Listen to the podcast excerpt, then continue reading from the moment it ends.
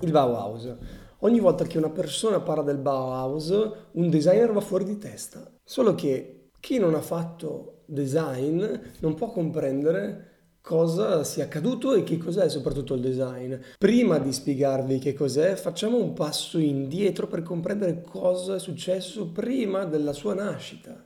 Ci fu lo sviluppo della forma astratta attraverso due movimenti artistico-progettuali, il neoplasticismo o il still e il costruttivismo. Il primo aveva un linguaggio più rigoroso, mentre il secondo era più aperto a nuovi linguaggi. Il neoplasticismo nasce in Olanda nel 1917 grazie a uno dei suoi, diciamo, fondatori che si chiamava Theo Duisburg, un architetto e pittore dell'epoca. Grazie al suo lavoro attirò artisti e progettisti come Pete Mondrian, e Gerrit Rietveld. Allora, per comprendere in maniera semplice che cos'era questo stile, basta pensare che loro partivano da forme geometriche semplici, scomponendole in elementi aperti. In che senso? Alcuni progetti fatti in questo periodo vediamo come magari si parte da una forma rettangolare per poi andare a scomporre i lati e a dargli forme diverse. Oltre alle linee, molto rigorose, utilizzavano anche i colori molto precisi. E questo gruppo di artisti, progettisti, architetti influenzarono moltissimo il design moderno. Gareth Rietveld fu eh, il progettista che mostrò in maniera fisica questo stile. Rietveld nel 1919 realizzò una sedia chiamata sedia rossa e blu che divenne una sorta di progetto matrice per i progetti successivi. La filosofia di Duisburg fu determinante per la scuola del Bauhaus perché diede una sorta di filosofia base sulla quale partire, anche se non insegnò mai all'interno del Bauhaus, ma tenne dei corsi esterni indipendenti alla quale molti studenti del Bauhaus parteciparono. Entrando nello specifico, il Bauhaus nacque nel 1919 a Weimar e il primo direttore fu un architetto, un giovane architetto chiamato Walter Gropius e fu la fusione di due accademie. La prima era l'Accademia di Belle Arti e la seconda fu l'Accademia delle Arti Applicate di, il cui direttore era Harry Van Velde. Il 1919 fu un periodo particolare, la prima guerra mondiale era appena finita e la Germania era in ginocchio a causa della sconfitta in guerra e degli enormi debiti causati appunto dalla guerra. In tutta questa situazione il Bauhaus nasce e cerca di cavalcare questo periodo. È stato un periodo di forti cambiamenti non solo in Germania ma in tutto il mondo e all'interno del Bauhaus convivono diversi stili artistici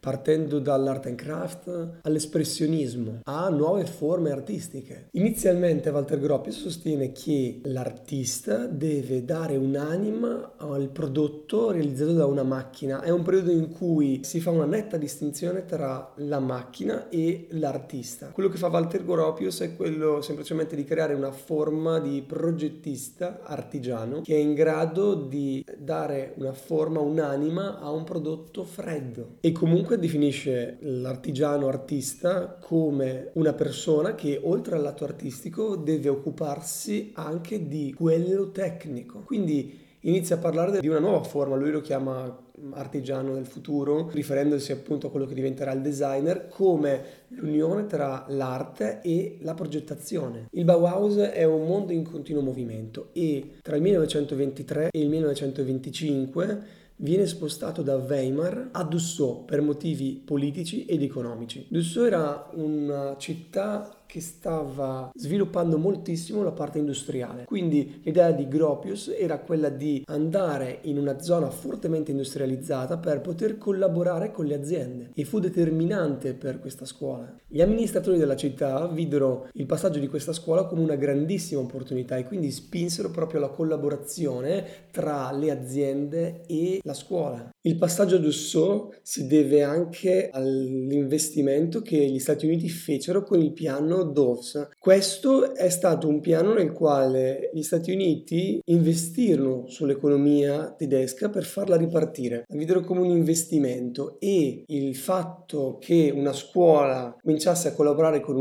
con le aziende locali era qualcosa di molto importante perché poteva in maniera concreta far ripartire l'economia. Anche il pensiero di Gropius muta e comincia a parlare di officina del Bauhaus e definisce la scuola, gli artisti, gli studenti che ci sono all'interno come un posto dove andare a realizzare prototipi che poi verranno portati alle industrie, verranno portati alla creazione definitiva e all'immissione sul mercato degli stessi prodotti. L'idea di Walter Gropius ha cominciato a mutare, comprende che l'artista ha sempre più bisogno della parte tecnica, quindi comincia ad introdurre anche nuove materie all'interno della scuola del Bauhaus, come ad esempio l'officina dei materiali, dove vengono studiati i metodi di progettazione tecnica. Tra il 1924 e il 1928 diventa un luogo di fortissime sperimentazioni, non solo dal punto di vista tecnico. Ora,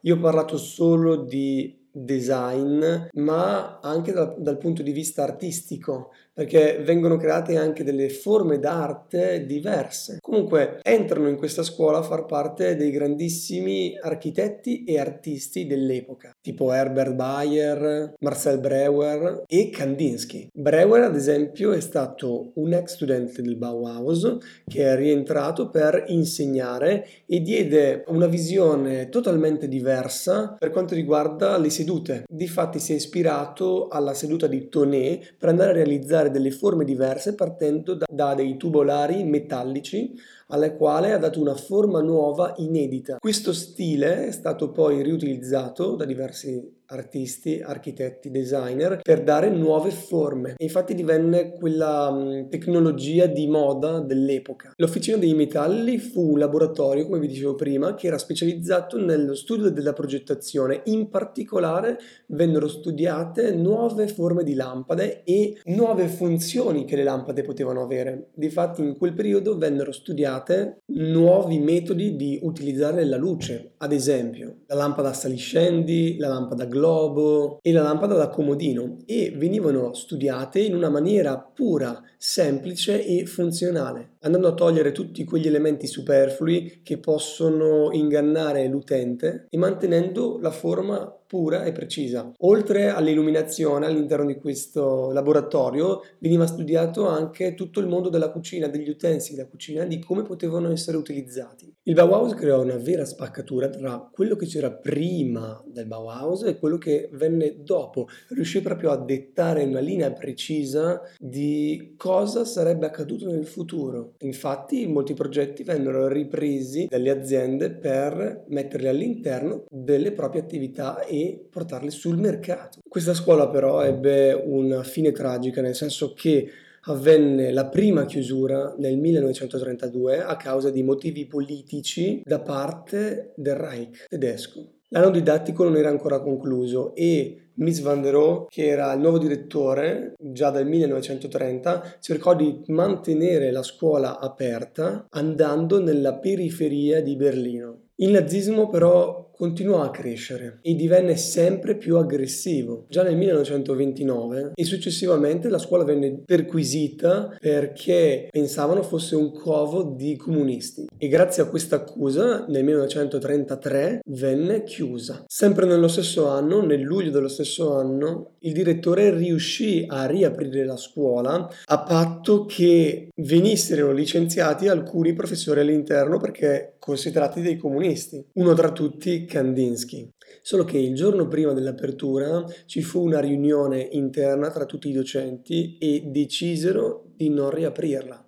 Il Bauhaus ebbe un periodo d'oro negli anni 20 e poi ci fu un netto declino proprio per questa situazione politica. Le stesse industrie che avevano appoggiato il Bauhaus improvvisamente iniziarono ad appoggiare il partito e quindi ci fu un totale declino. Però il Bauhaus rimane una delle scuole che ha davvero rivoluzionato il settore della progettazione industriale. E basta, se vi è piaciuto questo video lasciate un like o se volete continuare a seguire i miei corsi di storia del design iscrivetevi al mio canale. Tutto qui, al prossimo video, ciao!